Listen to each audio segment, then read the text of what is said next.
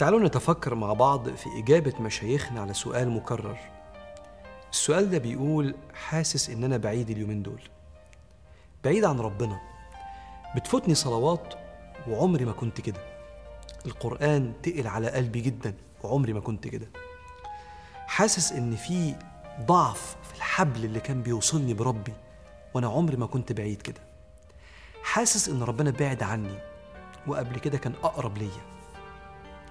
مبدئيا تعالوا نوصف الحالة. أولا التوصيف الحمد لله رب العالمين. الشعور اللي جواك ده لو أنت كنت صاحب السؤال هذا شعور خواص عباد الله لما بيبتعدوا عن الحضرة القدسية. بيشعر باختناق لأن علاقتهم بربنا مش شيء ثانوي هامشي في حياتهم. ده الهوى اللي بيتنفسوه. الحضرة القدسية هي حالة. بيشعر فيها العبد بالمعية الدائمة مع الله سبحانه وتعالى. ويشعر بدفء هذه المعية وهو فرحان وهو حزين وهو في الشغل وهو في الترفيه وهو نايم وهو صاحي. أنا في الحضرة القدسية مع الله. وفي معلومة تانية مهمة. مفيش حاجة اسمها الله بعد عني. الله مش بيبتعد.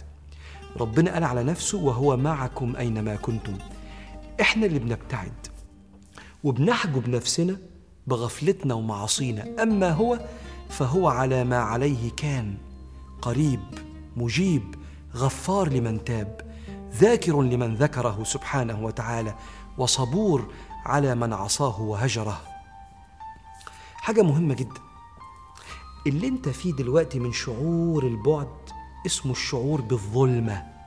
حاسس مضلم كده من جواي الشعور بالظلمة ده جزء متوقع من رحلة سيرك إلى الله.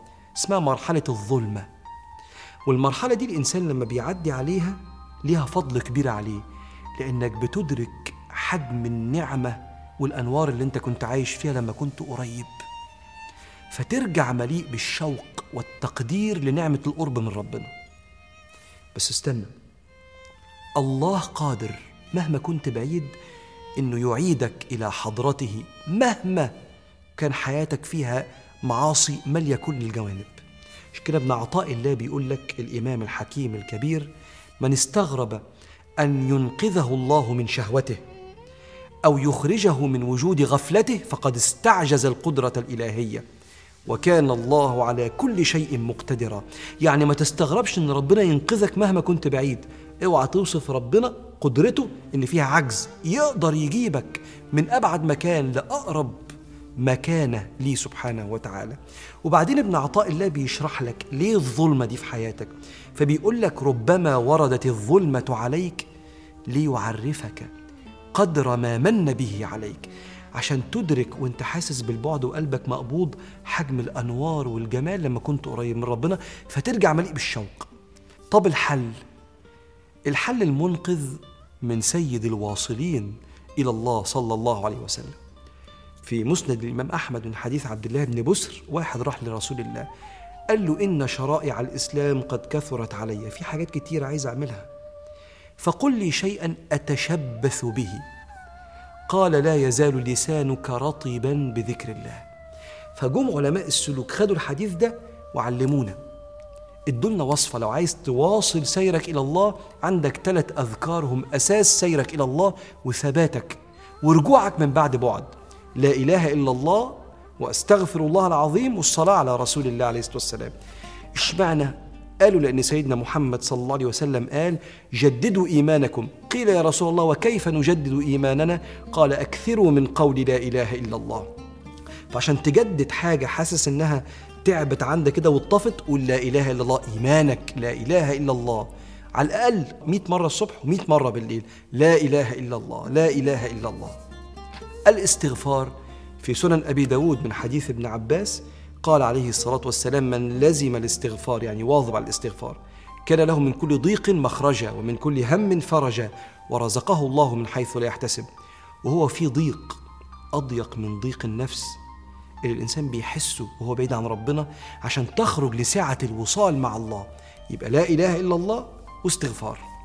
الذكر الثالث يا من تشعر بالبعد الصلاة على رسول الله. لأن سيدنا رسول الله عليه الصلاة والسلام قال من صلى علي صلاة صلى الله عليه بها عشرة. وصلاة ربنا علينا بتخرجنا من الظلمات إلى النور. مش ربنا قال هو الذي يصلي عليكم وملائكته ليخرجكم من الظلمات إلى النور من ظلمة المعاصي إلى أنوار القرب والطاعة. فكثرة الصلاة على رسول الله فيها إخرجنا من ظلمات البعد إلى أنوار القرب. لكن أهم حاجة اطمن. هو مش بيبعد إحنا اللي بنبعد. أما هو فهو معكم أينما كنتم. فاللهم يا رحمن نور قلوبنا بذكرك واشف أرواحنا بحبك واحفظنا من الغفلة عن رؤية قربك. thank you